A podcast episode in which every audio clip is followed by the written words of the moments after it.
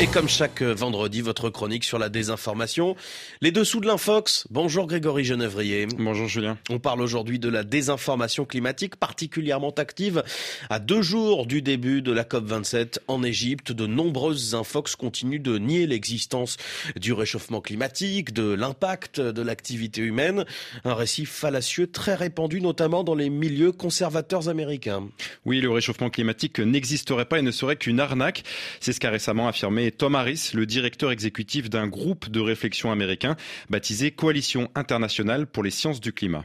There is no climate crisis. In fact, we don't even know whether it's going to warm or cool in the future. Il n'y a pas de crise climatique. En fait, on ne sait même pas si elle fera plus chaud ou plus froid à l'avenir. Voilà ce que déclare Tom Harris en direct sur la chaîne Fox News. Un bel exemple de désinformation climatique. Pourtant, le réchauffement climatique est, est bien une réalité, évidemment. Oui, Julien, l'augmentation des températures est un phénomène constaté partout dans le monde. Les données mesurées le prouvent. Le consensus scientifique s'est développé grâce à l'accumulation de ces connaissances depuis plusieurs décennies déjà. Aujourd'hui, il est impossible de nier l'existence du réchauffement climatique et le rôle de l'activité humaine. Les prévisions des experts du GIEC, la référence mondiale sur le climat sont formelles. Les impacts de ce réchauffement sont déjà observables et vont s'intensifier si rien n'est fait. Alors pourquoi cette désinformation climatique est-elle particulièrement populaire aux États-Unis? Alors ce succès s'explique en partie par la polarisation politique grandissante dans le pays. Selon une étude du Pew Research Center, seulement 23% des partisans républicains considèrent le réchauffement climatique comme une menace majeure. C'est 78% côté démocrate. Aussi, il ne faut pas sous-estimer l'impact Donald Trump qui a popularisé ce mouvement climato-sceptique durant son mandat. Il avait notamment déclaré que le réchauffement était un concept créé par les Chinois pour s'attaquer à la compétitivité de l'industrie américaine. Il en va du climat, mais aussi d'autres sujets comme le port d'armes à feu, la santé ou l'éducation qui divisent la société états-unienne aujourd'hui. Les partisans du moins d'État proches de la mouvance libertarienne refusent de voir les gouvernements s'en mêler.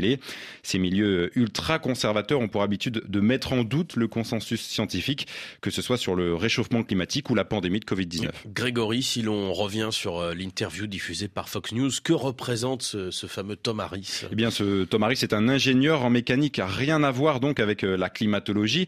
Quand on s'intéresse au financement de son organisme, la Coalition internationale pour les sciences du climat, on remarque des dons importants de l'Institut Heartland, une ONG climato-sceptique ultra conservatrice soutenue financièrement par les géants des hydrocarbures et connue aussi pour avoir défendu l'industrie du tabac.